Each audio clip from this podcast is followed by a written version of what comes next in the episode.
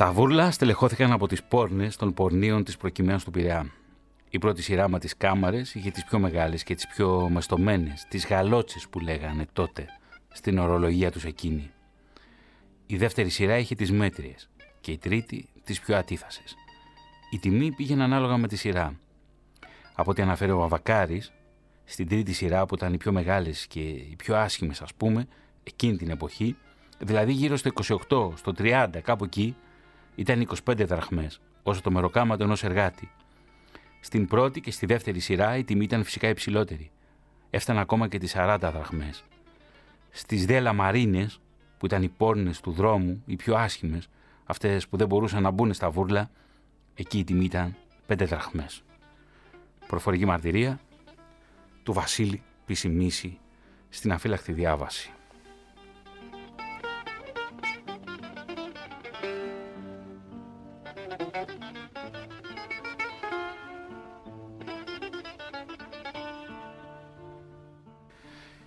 Και ο συγγραφέας Μη Καραγάτσης στο μυθιστόρημά του το 10 χαρακτηρίζει τα βούρλα ως τον απεσιότερο οίκο ανοχής που υπήρξε ποτέ στην Ελλάδα. Μόνο όποιαν δεν την ήθελαν τα οργανωμένα σε ιδιωτικές επιχειρήσεις σπίτια, καταντούσε στα βούρλα. Νίκιαζε μια καμαρούλα και δούλευε για λογαριασμό της, δίχως μαμά. Η πραγματικότητα όμως ήταν διαφορετική. Οι κάθε λογής ρουφιάνοι και σωματέμποροι είχαν εκεί το στέκι τους και εκμεταλλεύονταν τις γυναίκες με τον εκβιασμό και την τρομοκρατία, κάνοντάς τους το βίο αβίωτο.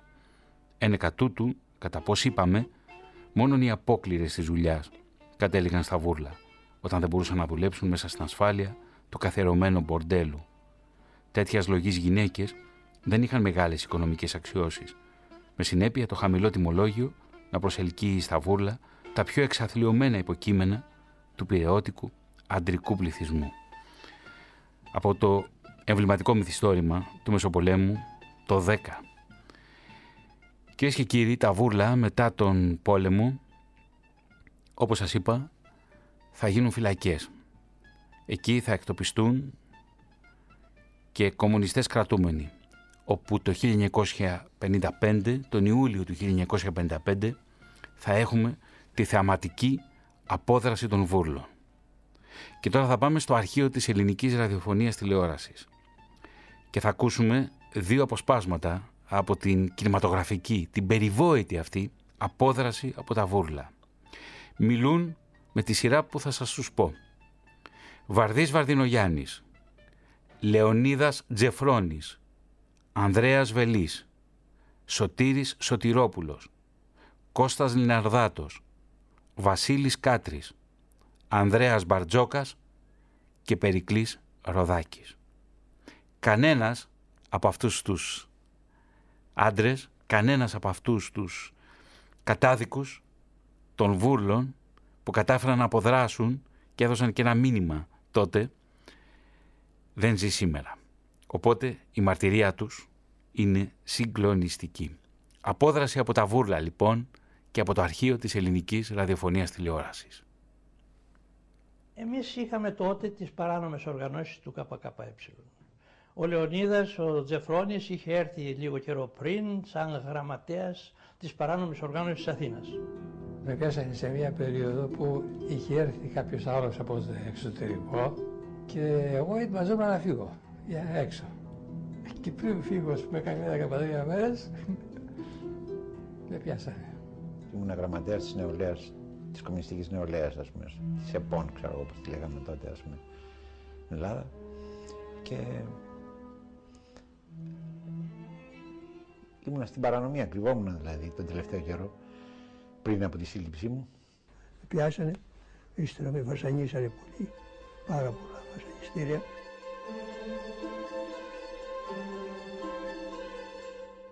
Με πήγαν στη Γενική Ασφάλεια. Δεν μιλάς, μου λέει. Σε έχουμε σχεδόν τέσσερους μήνες. Δεν μιλάς. Τι περιμένεις; Περιμένεις, θα, περιμένετε, περιμένεις λέει, ότι θα σε σώσει η Ρωσία. Δήλωση μετανία. Κάνεις ελεύθερο και ζεις να, να, ζεις, να χαίρεσαι που λένε. Δεν δηλώνεις, δεν κάνεις δήλωση. Θα τους αφήσεις μέσα. Είχαμε στο τέλος ε, παραπεμφθεί για παράβαση του αναγκαστικού νόμου 375 περί κατασκοπίας. Είναι ένας νόμος ο οποίος προβλέπει μόνο θάνατο. Για να καταλάβεις δηλαδή τόσο, πόσο βαρύ είναι. Και αυτοί επειδή με τον νόμο πάλι οι Αμερικάνοι απαιτούσαν να γίνουν εκτελέσεις οι Αμερικάνοι. Από την παρτίδα σας μου λέει πολλά κεφάλια θα πέσουν. Φυσικά είχαν προηγηθεί οι εκτελέσεις του Μπελογιάννη, του Μπάτσι και άλλες εκτελέσεις. Την απόφαση, την προσωπική μου απόφαση να τραπετεύσω εγώ, ας πούμε, την πήρα την ημέρα που συνελήφθη. Θυμάμαι πολύ καλά τη σκέψη μου. Βελή θα είσαι η αυτίσιμο, είπα στον εαυτό μου ας πούμε, αν δεν φύγεις από εδώ, αν δεν δραπετεύσεις και αν δεν είναι έτσι ώστε να μην σε ξαναπιάσουν. Έδωσε υπόσχεση στον εαυτό μου να δραπετεύσω και να μην ξαναπιάσουν.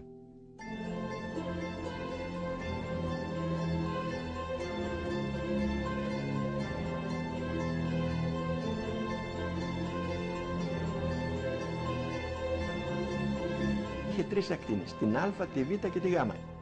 Η Α ήταν του κοινού ποινικού δικαίου, ας πούμε, αδίκημα. Η Β ήταν ναρκωμανής και η Γ ήταν των πολιτικών κρατωμένων. Συνήθως εκεί είχε... Εμείς δηλαδή είμαστε γύρω στους 120, 118. Σε κάθε κελιά μένανε τέσσερις ή καμιά φορά και πέντε κρατούμενοι. Μας κλείνανε τα βράδια, ας πούμε, εκεί πέρα και μας ανοίγανε το πρωί. Αυτά λοιπόν από την πτέρυγα των πολιτικών κρατουμένων στα Βούρλα, στη Δραπετσόνα, το πορνείο, μετά τον πόλεμο θα γίνει φυλακή. Έλενα, οι ρεμπέτες και στο προπολεμικό ρεμπέτικο μιλούν για τις φυλακές, τραγουδούν τις φυλακές. Τραγουδούν βέβαια. Να σημειώσω και πάλι βέβαια ότι η λαϊκή αστική μουσική είναι η ρεμπέτικ, το ρεμπέτικο όπως το λέμε. Δηλαδή τότε δεν τους αποκαλούσαν ρεμπέτες, είναι μεταγενέστερη. Μεταγενέστερη ορολογία. Υπάρχει αναφορά σε ρεμπέτες, σε κάποια τραγούδια ας πούμε, αλλά οι ίδιοι αν τους ρωτούσες λέγανε εγώ είμαι λαϊκός μουσικός, για να το διευκρινίσω. Ναι, υπάρχουν πολλά τραγούδια για τις φυλακές, υπάρχουν και αναφορές και για τα βούρλα. Και έχουμε και για τη φυλακή και για τον Οροπό, τη φυλακή του Οροπού και για το Γεντικουλέ. Για όλα, για το Ανάπλη. Για, το, Ανάπλη. Για τον Ναύπλιο δηλαδή. Ναι, ναι, ναι, ναι. Φυσικά. Γιατί τα τραγούδια ήταν περιγραφικά. Δηλαδή, ό,τι ζούσαν το βάζαν μέσα στα τραγούδια. Πέρα δηλαδή από το ερωτικό στοιχείο. Καθώς ερχόμουν στη ΝΕΡΤ, στο ραδιομέγαρο, από αυτό το υπέροχο, χειμωνιάτικο βράδυ του Σαββάτου, σκεφτόμουν στο αυτοκίνητο ότι πραγματικά θα άξιζε τον κόπο να κάνουμε μια εκπομπή με τίτλο «Σαν βγω από αυτή τη φυλακή», με τα τραγούδια της φυλακής. Τα τραγούδια από τον Μεσοπόλεμο, αλλά και τραγούδια που γράφτηκαν και μεταπολεμικά. Αυτή λοιπόν ήταν η απόδραση από τα βούρλα, το πρώτο μέρος των μαρτυριών, σε λίγο θα ακούσουμε και το δεύτερο. Και υπάρχει λοιπόν και ένα τραγούδι, Έλενα, που μιλά για τις φυλακές των βούρλων. Ναι, η Σωτηρία Μπέλου στην Ερμηνεία και ένα πραγματικά πολύ μεγάλο τραγούδι του Δημήτρη Λάγιου. Η στίχη είναι του Μπουρμπούλη και είναι μέσα από τον δίσκο Αϊλαός. Αϊλαός και η Μπέλου έτσι κι αλλιώς είχε τραγουδήσει Μιχάλη Μπουρμπούλη και στα λαϊκά προάστια σε μουσική του Ηλία Ανδριόπουλου. Οι φυλακές λοιπόν στα βούρλα με τη δωρική φωνή της Σωτηρίας Μπέλου.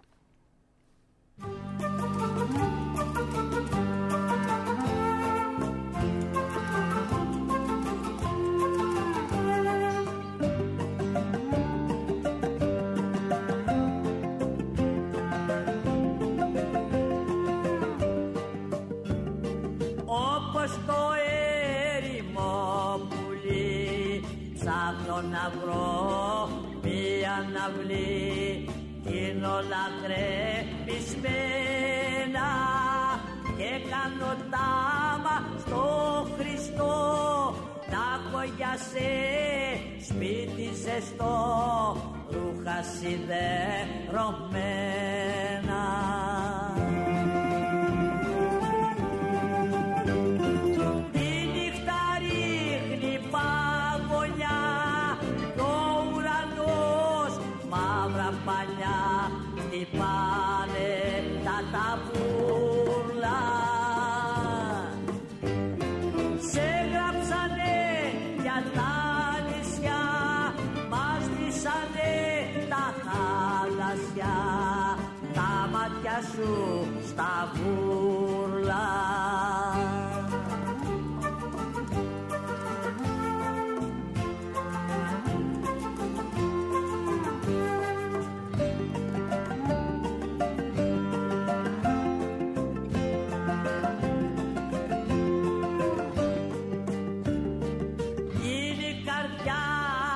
Σαν αετός κι ο κόσμος άδεια τίποτος. Έλα για να με πάρεις να πάμε παραπλιακά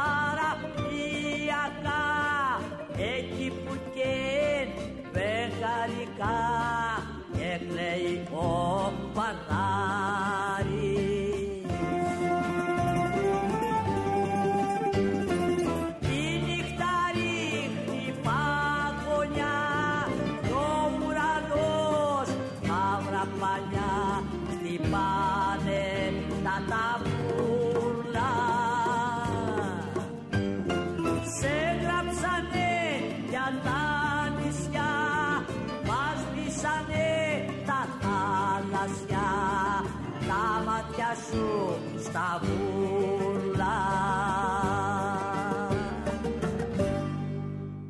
Αυτή λοιπόν ήταν η σωτηρία Μπέλου και οι φυλακές στα Βούρλα και στο σημείο αυτό θα ακούσουμε το δεύτερο μέρος των μαρτυριών των ανθρώπων, των κρατουμένων, των πολιτικών κρατουμένων που απέδρασαν από την φυλακή των Βούρλων. Βαρδής Βαρδινογιάννης, Λεωνίδα Τζεφρόνης, Ανδρέας Βελής, Σωτήρης Σωτηρόπουλος, Κώστας Λιναρδάτος, Βασίλης Κάτρης, Ανδρέας Μπαρτζόκας και Περικλής Ροδάκης.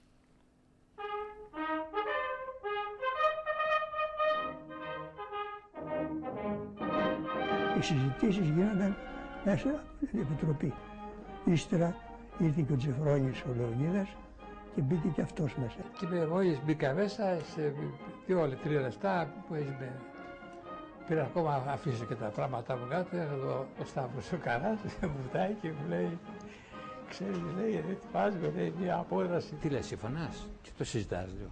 Βέβαια, απαγορευόταν οι αποδράσεις από την πλευρά του κόμματος εννοείται. Ήταν εποχή που δεν γινόταν και δεν ήταν μέσα στο σύνολο των επιτρεπωμένων δραστηριότητων, δραστηριοτήτων ενός κομμουνιστή δεν ήταν επιτρεπτή η δραπότευση. Αλλά εδώ η υπόθεση αυτή ξεκίνησε χωρίς καμία αυτή του κόμματος. Δηλαδή, μόνοι μας εκεί πέρα ξεκινήσαμε αυτή την ιστορία όλοι. Εν γνώση μας κάναμε παράβαση βασι, βασικότατου κομματικού κανόνα, ας πούμε, που είναι ας πούμε, ότι για υποθέσεις οι οποίες έχουν κάποιο αντίκτυπο κτλ. Πήραμε πρωτοβουλία. Ήταν μια ανατροπή, μια μικρή επανάσταση, μια έτσι, μια ε, δίδυμη, διόροφη, διότι εστρέφεται και κατά του καθεστώτος το σπάσιμο του γοήτρου των αρχών ασφαλείας, αλλά και κάτι άλλο ακόμα. Ήταν μια προσπάθεια ανατροπής του ε- εσωκομματικού καθεστώτος που επικρατούσε στις φυλακές.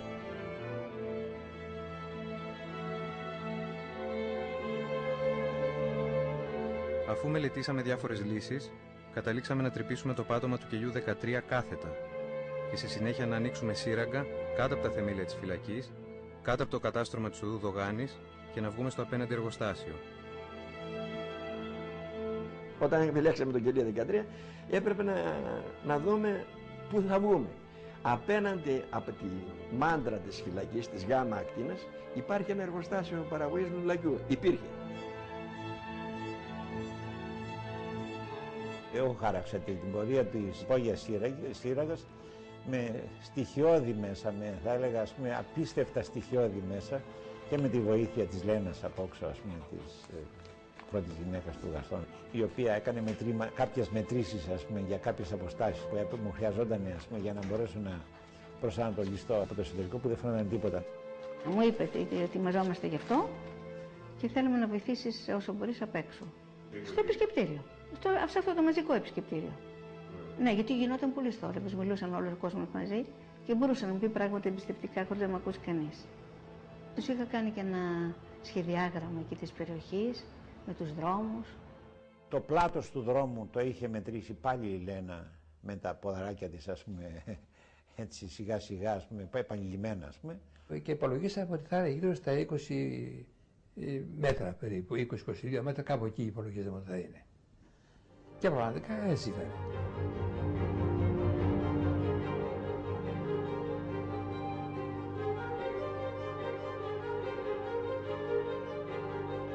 Σε κάθε σύντροφο που παίρνουμε στην ομάδα των υποψήφιων δραπετών, συνιστούμε απόλυτη εχεμήθεια και τον χρεώνουμε γι' αυτό με προσωπική ευθύνη. Το θέμα αυτό είναι εξαιρετικά δύσκολο και λεπτό. Οι μοιημένοι αυτή την περίοδο είναι 15 σε σύνολο 132 κρατουμένων. Δεν πρέπει να αλλάξουν τις καθημερινές συνήθειές τους. Δεν πρέπει να κόψουν τους δεσμούς τους με μη μοιημένους που μπαινοβγαίνουν στα κελιά αναζητώντας φίλους τους που είναι μοιημένοι. Κοιτάξτε, τα κριτήρια βέβαια ήταν καταρχήν να συμμετάσχουν αυτοί που είχαν έρθει από το εξωτερικό, για αυτοί που ήταν ε, για κατασκοπία, που θα περνάγαν από δίκη, υπήρχε αυτό το κριτήριο. Μια μέρα που περπατούσα εκεί στο προάβλιο, με πλησίασε ο Τζεφρόνης και μου λέει τι θα έλεγες θα σου δίνονταν η δυνατότητα να βρεθείς έξω. Τον κοίταξα, πέρασε από το μυαλό μου αυτό που γίνονταν ορισμένες φορές, δηλαδή όταν θέλαν για κάποια δουλειά έβαζαν έναν τον υποχρέωναν να κάνει δήλωση για να βγει έξω. Του λέω κοίταξε είναι για καμιά δουλειά. Κάνω δήλωση. Δεν κάνω του λέω. Δεν έκανα στη Μακρόνισσα, δεν έκανα στην απομόνωση, δεν έκανα τόσα βασανιστήρια που έχω περάσει. Δεν κάνω του λέω. Δεν βγαίνω του λέω με αυτόν τον τρόπο. Όχι μου λέει. Κάτι ετοιμάζουμε. Θέλεις να πάρεις μέρος; Εγώ κατάλαβα αμέσως. Η δήλωση των πολιτικών φρονημάτων, η νομιμοφροσύνη, η εθνικοφροσύνη, οι 17 που απέδρασαν, ένα κρατικό πορνείο, ένα γκέτο, μια μεταπολεμική φυλακή και ένα τραγούδι του 1936 με τον Μάρκο αντιλαλούν οι φυλακές και μου λέει η Έλληνα για αυτό το τραγούδι. Πες το αυτό που μου είπες. Ε, δεν θυμάμαι τι σου είπα. Μου είπες ότι είναι το αγαπημένο μου τραγούδι. Α, α, να πούμε ότι η μελωδία είναι παραδοσιακή, δηλαδή υπάρχουν και άλλες εκδοχές. Το συγκεκριμένο. Ναι, βέβαια. Σε, με κάποια στα πετράλωνα είναι ένα πολύ γνωστό, μια άλλη εκδοχή, ή και τα ούλα σου του Ιάκωβου Μοντανάρη και σύμφωνα με τον Τάσο Σχορέλη στα πάλκα της εποχής πριν το 1934 τραγουδιόταν το εξής τετράστιχο μέρος του οποίου μπήκε στο τραγούδι «Το σκότος και η φυλακή θέλουν μεγάλο λακριντή, στα Νάπλη και στην Έγινα βρέει σοβή της Έγινα». Αυτό δεν υπάρχει στα Νάπλη και στην Έγινα. Μάλιστα. Και να πω τώρα Σοκρατές και κάτι άλλο που μου είπες ή όχι; Να το πω. Μου είπες ότι είναι αυτό το τραγούδι που χορεύεις. Ναι, αυτό το τραγούδι το χορεύω. Πάμε λοιπόν. Αντιλαλούν οι φυλακές. Ηχογράφηση 1936.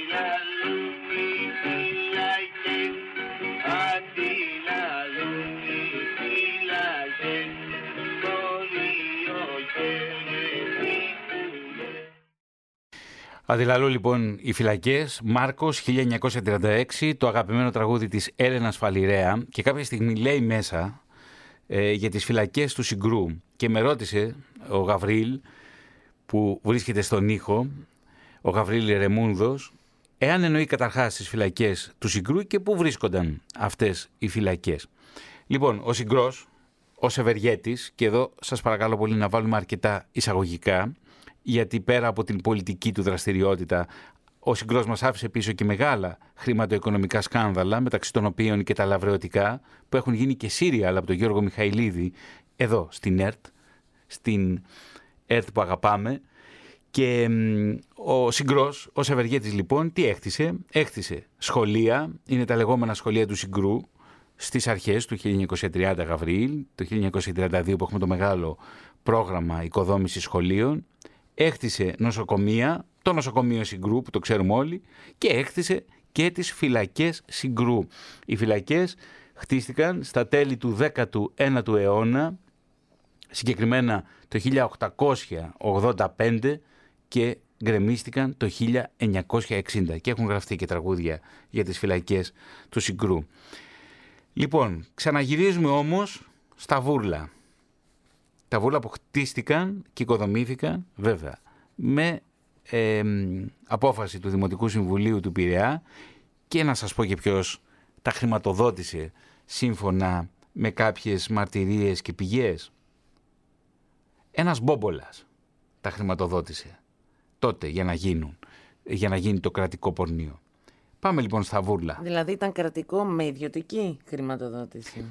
Ναι, χτίστηκαν, το ανέλαβε ως εργολάβος Α, για να, για να χτιστεί ένας ονόματι μπόμπολας. δεν είχε ξημερώσει καλά-καλά όταν κάποιος πέταξε με δύναμη μια πέτρα πάνω στο κλειστό πατζούρι της κάμαρας. Η Λέλα άνοιξε τα μάτια και ψηλάφισε το παλιό σιδερένιο κρεβάτι για να σιγουρευτεί πως δεν αιωρείται στην Άβυσσο. Αμέσως τα ρουθούνια της τρύπωσε η μυρωδιά που πότιζε εκείνο το υπόγειο κελί. Κάθε φορά που τη τύλιγε το σκοτάδι, η μυρωδιά της απομόνωσης ξυπνούσε και πλημμύριζε το δωμάτιο. Δεν κατάλαβε ποτέ την παρέσυρο ύπνος και τη στροβίλησε στη δίνη του. Η κατινίτσα, κουλουριασμένη σε μία γωνία στο πάτωμα, γάνιαξε όλη τη νύχτα από τον γαϊδουρόβιχα. Παρόλα αυτά αρνούταν πεισματικά να ξαπλώσει στο παλιοκρέβατο. Τα χέρια της παγωμένα και οι σταγόνες του βήχα της πιτσίλιζαν τον τοίχο που ποιος ξέρει από πότε είχε ανασβεστοθεί. «Έλα κυρά μου και θα γύρω εγώ στο πάτωμα», είπε η Λέλα, αλλά η κατινίτσα βουβή έχωσε το κεφάλι της στον κόρφο της. «Έλα και άμα δεν θες να με ξεβολέψεις, θα κάμω στην άκρη του κρεβατιού για να χωρέσουμε κι οι δύο. Δεν είμαστε εδώ και γίγαντες για να μην βολευόμαστε, δυο σπουργητάκια είμαστε σε ξένη φωλιά». Η Ντουντού άρχισε να πετροβολά με μανία το παράθυρο, το παραθυρόφυλλο. «Ξύπνα μωρή Λέλα, γιατί θα έρθω με τον Βούρδουλα». Πιάσε να σβεστώσει στο κατόφλι και ύστερα άφησε τη φεματικιά όπως τη γέννησε η μάνα της και ρίξε τα ρούχα της στο βαρέλι για να τα κάψουμε. Η Λέλα γατζώθηκε από το προσκεφάλι, όπως τη γέννησε η μάνα της. Έπιασε το κεφάλι της κατινίτσας και το έσφιξε στο στήθος της. Το μέτωπο της καμίνη, του ασβέστη. Η κατινίτσα δεν θα πήγαινε στο σλέπι, αν δεν έπιαναν την τουντού να της το πούν η Ειρήνη η Σημνιακή και η Γεωργία η Κριτικιά. Φίδια φαρμακεράκι δυο τους. Πιο ύπουλο φίδι όμως από όλες, η Φιλιό. Η Φιλιό Αυτό λοιπόν ήταν ιστορίες μέσα από τα βούρλα, γυναίκες μέσα στα βούρλα και κατινίτσα η οποία θα πάρει το δρόμο για τα σλέπια.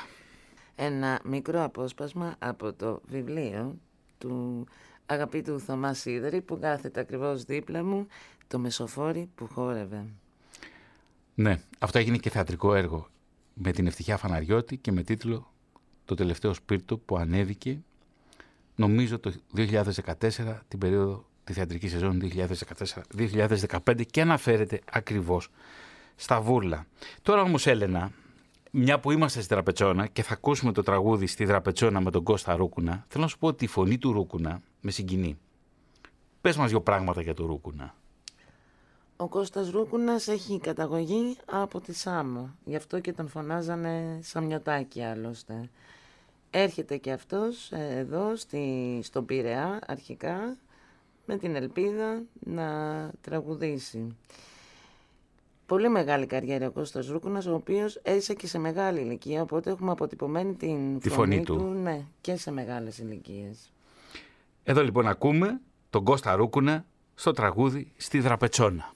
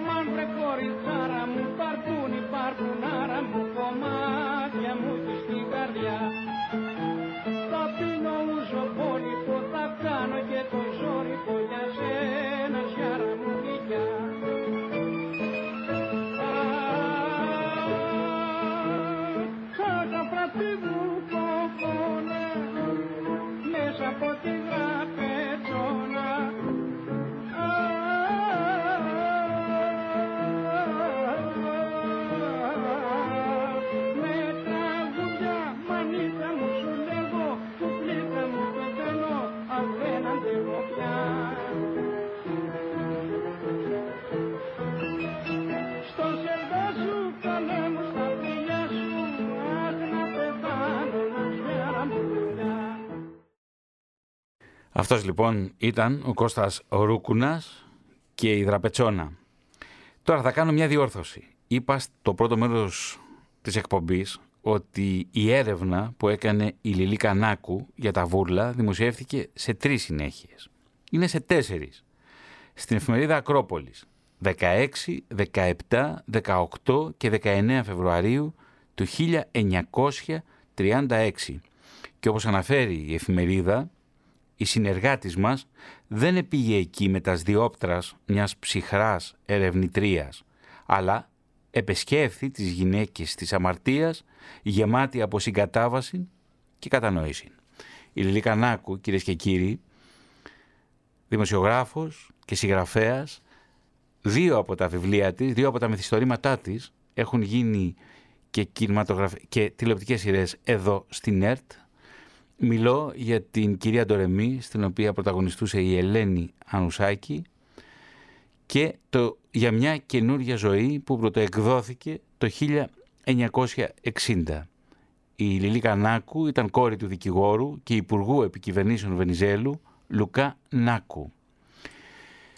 Με πολύ ωραίες σπουδές και μια εξαιρετική δημοσιογράφος και από τις πρώτες γυναίκες δημοσιογράφους. Τώρα, φτάνει στα βούρλα, φτάνει στη δραπετσόνα.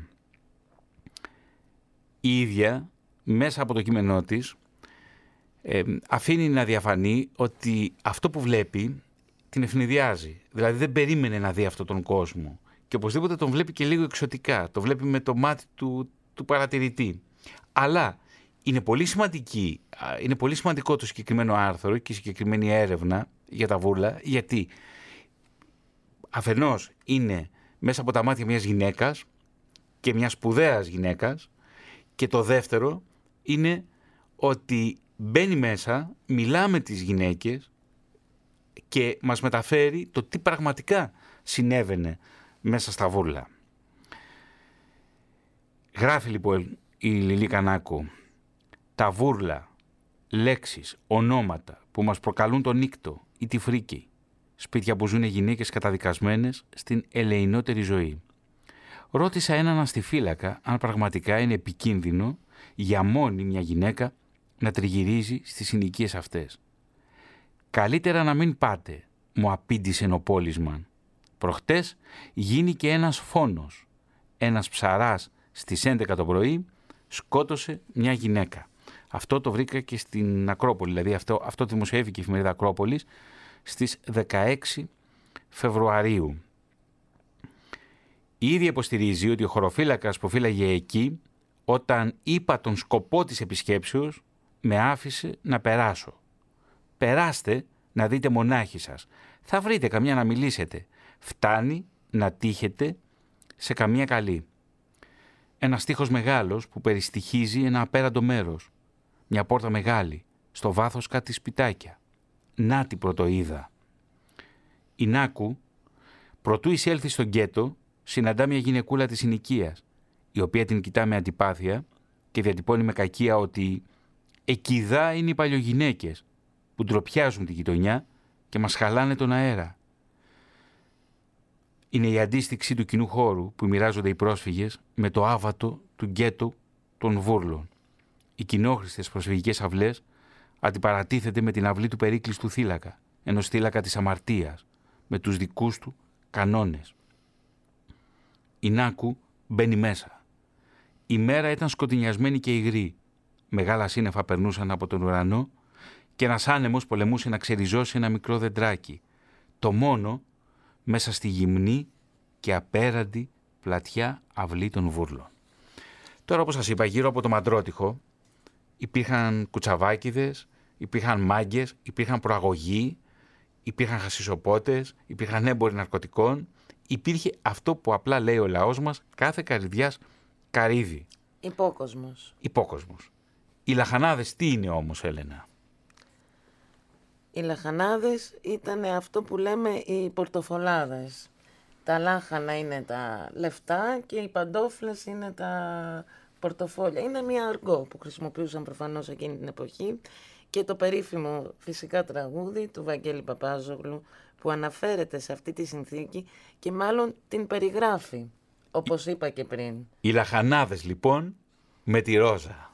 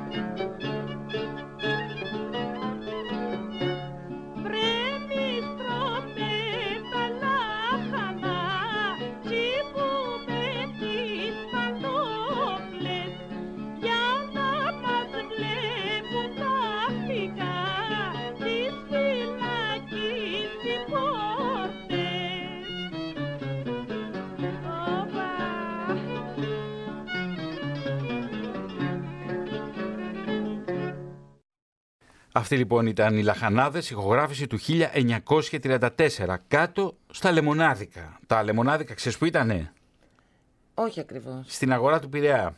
Εκεί που, κοντά δηλαδή, στην, από τη, στη χωρική ενότητα για την οποία μιλάμε. Στην αγορά που, στο, στο κέντρο δηλαδή της σημερινής αγοράς του Πειραιά, κοντά στην πλατεία Καραϊσκάκη δηλαδή. Η πρώτη γυναίκα που συναντάει δημοσιογράφος, η Λιλή Κανάκου δηλαδή, στο γκέτο, είναι νέα με βραχνή φωνή. Έτσι την περιγράφει. Κρατά ένα πακέτο τσιγάρα στο χέρι. Φορά μακρύ βραδινό φόρεμα και βύχει από την υγρασία. Τώρα ο βύχας εδώ μπορεί να είναι και η φυματίωση. Η φυματίωση εισχωρεί σε όλη τη διάρκεια του Μεσοπολέμου στα βούρλα. Και οι φυματικές πόρνες, όπως είπαμε, εκτοπίζονται στον παρακείμενο όρμο των σφαγίων, εφόσον δεν έχουν κάποιον να τις φροντίσει. Συνήθως οι κοπέλες αυτές, τα κορίτσια αυτά, ήταν ορφανές, οι οικογένειες τις είχαν απορρίψει, έτσι δεν είχαν στον ήλιο μοίρα. Η Νάκου αναζητά μια πόρνη με το κοινότυπο όνομα Μαρία. Όταν μπαίνει στο καφενέ, βλέπει έξι γυναίκες καθισμένες με ρόμπα, φοράνε ρόμπες, και μια χοντρή, πιθανότατα η επωνομαζόμενη Ντουντού, η τσατσά των βούρλων, που ρωτά ποια είναι αυτή όταν βλέπει τη δημοσιογράφο. Η αντίδραση της Ντουντούς προφανώς δεν ανταποκρίνεται στην πραγματικότητα, όπως και η δικαιολογία που χρησιμοποιεί η δημοσιογράφο. Ψάχνω μία Μαρία που έμενε κάποτε σπίτι μας και θέλω να την ξαναδώ. λέει η δημοσιογράφος. Οι γυναίκες την κοιτάζουν με αντιπάθεια και μία γυναίκα ονόματι Μυρισίνη την καλεί στην καμαρά της για να πιούν καφέ. Η Λιλή Κανάκου περιγράφει μια συνομιλία που έχει με μια ανήλικη πόρνη, που όπως μαθαίνουμε είναι μόλις 16 χρόνων. Και εδώ Έλενα επιβεβαιώνει αυτό που είπες και εσύ προηγούμενα. Επιβεβαιώνει δηλαδή ότι μέσα στο γκέτο εργάζονταν ανήλικα κορίτσια. Έχει ακουστεί και για α, μικρασιάτισες ορφανές. Πολλά από τα οποία ήταν πρόσφυγες Ναι, ναι. από τα κορίτσια αυτά, προσφυγοπούλες. Και οδηγούνταν σε δίκτυα, έπεφταν στα δίκτυα προαγωγών και σωματεμπόρων. Μαζί μας ήρθε και ένα κοριτσόπουλο ως 17 χρονών, γράφει η Λιλή Κανάκου. Είχε μπούκλες. Τα μαλλιά τα είχε ρηγμένα στους ώμους και τα έδαινε με μια κόκκινη κορδέλα. Ήταν όμορφη, με γαλανά μεγάλα μάτια. Είχε ακόμα κάτι το μόρτικο και το παιδιάστικο μαζί. Με δύο κουβέντες που ανταλλάξαμε, κατάλαβα πως ζούσε εκεί μέσα δίχως συνείδηση της καταστάσεώς της. Ιδέα δεν είχε του καλού και του κακού. Γελούσε και μοιάζε καλά, να βρίσκεται πολύ καλά μέσα στα βούρλα. «Πόσο χρονών είσαι» τη ρώτησα, καθώς διασχίζαμε και πάλι την αυλή. «Είμαι δεκάξι, μα λέω παραπάνω. Δεν φαίνομαι για μεγάλη». Και έκανε όπως κάνει ένα κοριτσάκι που θέλει να παίξει την κυρά και πηδούσε και γελούσε γύρω μου. Ήθελε όλο να μιλά. «Μένα να ρωτήσεις κυρά για τη Μαρία που γυρεύεις. Εγώ να σου πω. Εγώ να σε γυρίσω στις κάμαρες. Και να σου πω και την ιστορία μου.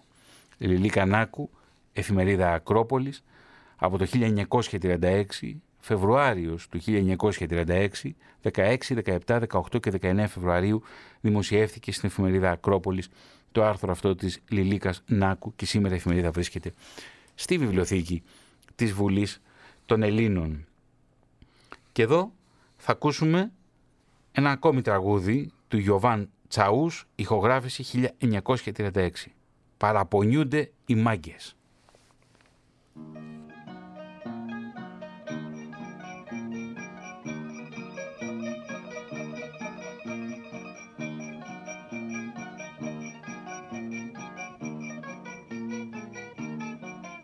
Παραπονούνται οι μάγκες μας κι αριστοκράτες όλοι που δεν τους φέρνουνε να πιούν μαυράκια από την πόλη.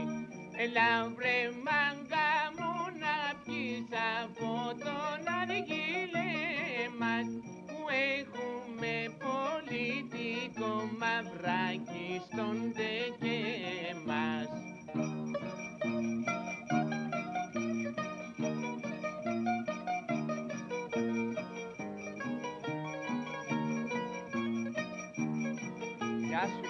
Ιουβάν Τσαούς.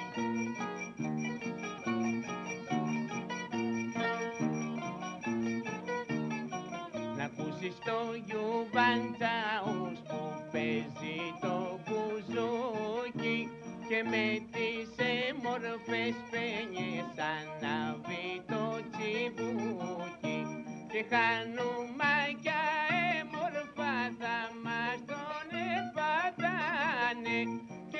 τσίκα μαύρη έξυπνη και τσίλιες να φυλάνε.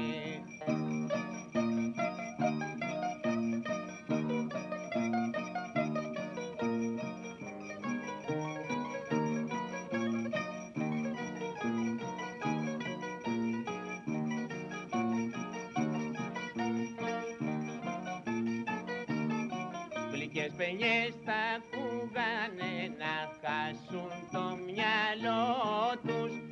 πλουσίοι βιομηχανοί να κάμουν το σταυρό τους. Κι αυτοί θα διατάζανε κάντε και μας τσιμπούκι μαγκές να μας τουριάσουμε να ακούσουμε μπουζούκι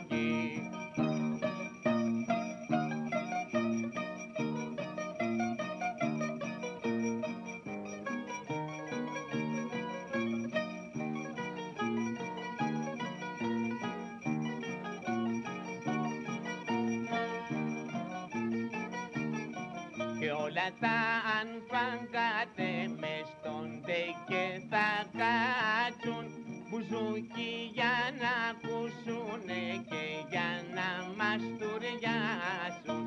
Γι' αυτό σε λίγο βρε παιδιά σε τούτη εδώ τη φύση Όλος ο κόσμος κι αν χαθεί θα βρίσκεται θα ζήσει Γεια σου Καλυβόπουλε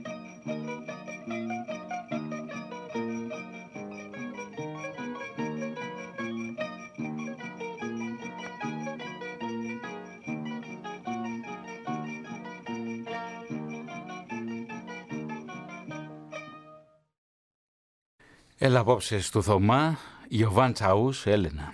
Ο Γιωβάν Τσαούς και να πούμε εδώ βέβαια ότι η συνθήκη αυτή των περιγραφικών τραγουδιών και σε αυτή την περίπτωση, σε αυτό το τραγούδι που μόλις ακού- ακούσαμε ταιριάζει, διότι βρισκόμαστε σε μια εποχή που δεν είναι ακόμη απαγορευμένη αυτή η, η χρήση, ας πούμε. Γίνεται μετά, επιμεταξά. Οπότε για αυτούς ακόμη δεν είναι απαγορευμένα. Αυτά που λέμε εμείς σήμερα απαγορευμένα ρεμπέτικα, όταν γράφονταν δεν ήταν απαγορευμένα. Υπάρχει αυτή, ας πούμε, η σοβαρή ε, διαφορά. Ο Βαγγέλης Παπάζογλου, όπως είπαμε, η φθήση, η φυματίωση, θερίζει τον πληθυσμό και έτσι κι αλλιώς μετά το τέλος του Πρώτου Παγκοσμίου Πολέμου, τη δεκαετία του 1920, οργανώνονται οι κοινωνικές υπηρεσίες του ελληνικού κράτους, αλλάζει και η συνθήκη που λειτουργεί το σανατόριο της σωτηρίας, αλλάζουν γενικά πολλά πράγματα. Είναι η- από το 1919 και μετά, όταν επιστρέφουν οι στρατιώτες του μετόπου ε, και πια το εργατικό, πληθυ- το, δυ- το εργατικό δυναμικό πλημμυρίζει τις πόλεις, αλλάζουν τα πράγματα. Οργανώνονται οι κοινωνικές υπηρεσίες. Τότε έχουμε και το Υπουργείο Κρατικής Πρόνοιας και Υγιεινής. Πες μας για τον Παπάζογλου. Ο Παπάζογλου και εκείνος πέθανε από φυματίωση. Επί... Και είναι φοβερή και η περιγραφή της Α- Αγγέλας Παπάζογλου, βέβαια μέσα από τον γιο της Γιώργη. Το Γιώργη, τον Στα Παπάζογλου. χαΐρια, μου, εδώ- Ναι. στα χαΐρια μας εδώ. Περιγράφει όλη αυτή την φροντίδα που είχε για τον Βαγγέλη Παπάζογλου μέχρι να πεθάνει και υπάρχουν και πολλά τραγούδια της λαϊκής αστικής μας μουσικής που αναφέρονται στη φθήση. Θυμάσαι, θέλαμε να κάνουμε τότε, πριν την πανδημία, αλλά δεν μας άφησε η πανδημία, στο νοσοκομείο Σωτηρία, τα Ναι. τραγούδια της φθήσης. Ναι, ναι, ναι. Να κάναμε, Όντως. να κάναμε, να κάναμε εκείνη την... ε, μ, Σαν ιστορικό περίπατο, σαν αλλά μέσα ως στο ιστορικό νοσοκομείο. Ναι. περίπατο μέσα στο νοσοκομείο με την, ε, ε, και θα μας βοηθούσε η ιατρική σχολή του Πανεπιστημίου της Λάρισας. Τώρα η Λιλή Κανάκου μας δίνει για ακόμα μια πληροφορία για τα κορίτσια των βούρλων. Τα έπιπλα αυτά κάνουν 7.000, της λέει η Μυρσίνη. Εγώ θέλω οι πελάτες μου να βλέπουν ωραία έπιπλα. Δεν μ' αρέσει να είμαι κουρελού. Αυτό λέει η 17χρονη Μυρσίνη. Και τώρα μία ραδιοφωνική έκπληξη. Όπως σας είπαμε, η αφύλακτη διάβαση που τότε έκανα στο πρώτο πρόγραμμα της ελληνικής ραδιοφωνίας και η λαϊκή δρόμη της Έλληνας Φαλιρέα, οι δύο αυτές εκπομπές του πρώτου και του δεύτερου προγράμματος έκαναν μια σύμπραξη και κάναμε ένα μυθικό περίπατο στη Ραπετσόνα. Και λέω μυθικό γιατί ήταν Κυριακή πρωί, ήταν Νοέμβρης μήνας, ε, μια συνεφιασμένη Κυριακή, όπως θα έλεγε και ο Τσιτσάνης, και περίπου 800 άνθρωποι ε, ήρθαν στον σταθμό του Πυραιός, που τότε είπαμε λεγόταν σταθμός Λαρίσης, και κάναμε μια, έναν απίστευτο περίπατο στη Τραπετσόνα. Και παίξαμε και στη γέφυρα του Μάγκα, τα μπλε παράθυρα, παίξαμε, παίξαμε πολλά Παίξαμε πράγματα. τους πέντε μάγκες στον Περέα πάνω στη γέφυρα. Παίξαμε, ναι, στη γέφυρα του Μάγκα τους πέντε μάγκες στον Περέα. Όταν φτάσαμε, όμως στη γέφυ... Όταν φτάσαμε όμως στην πλατεία που εκεί βρίσκονταν τα βούρλα, ζήτησα από την Έλενα να μου πει ένα τραγούδι που το αγαπώ πολύ και έτσι θα κλείσουμε. Θα τελειώσουμε αυτό, αυτή την Δια- εκπομπή. Διότι οι ιστορικοί περίπατοι έχουν και μουσική και θέατρο. Αυτοί που κάναμε εμείς και θεατρικά δρόμενα. Και επίσης. ιστορικές πληροφορίες και προβολές. Ο Κώστας ο Καλαφάτης ήταν μαζί μας και ο Νικόλας ο Μαύρος τότε. Παίζει σε εκείνο, μπουζούκι, ναι. η Έλενα Φαλιρέα κυρίες και κύριοι, στην κιθάρα «Θέ μου μεγαλοδύναμε». Η προσευχή του Μάγκα. Διαστόματος Έλενας Φαλιρέα. Πάμε. Εγώ πρέπει να δώσω το σύνθημα. Πάμε λοιπόν.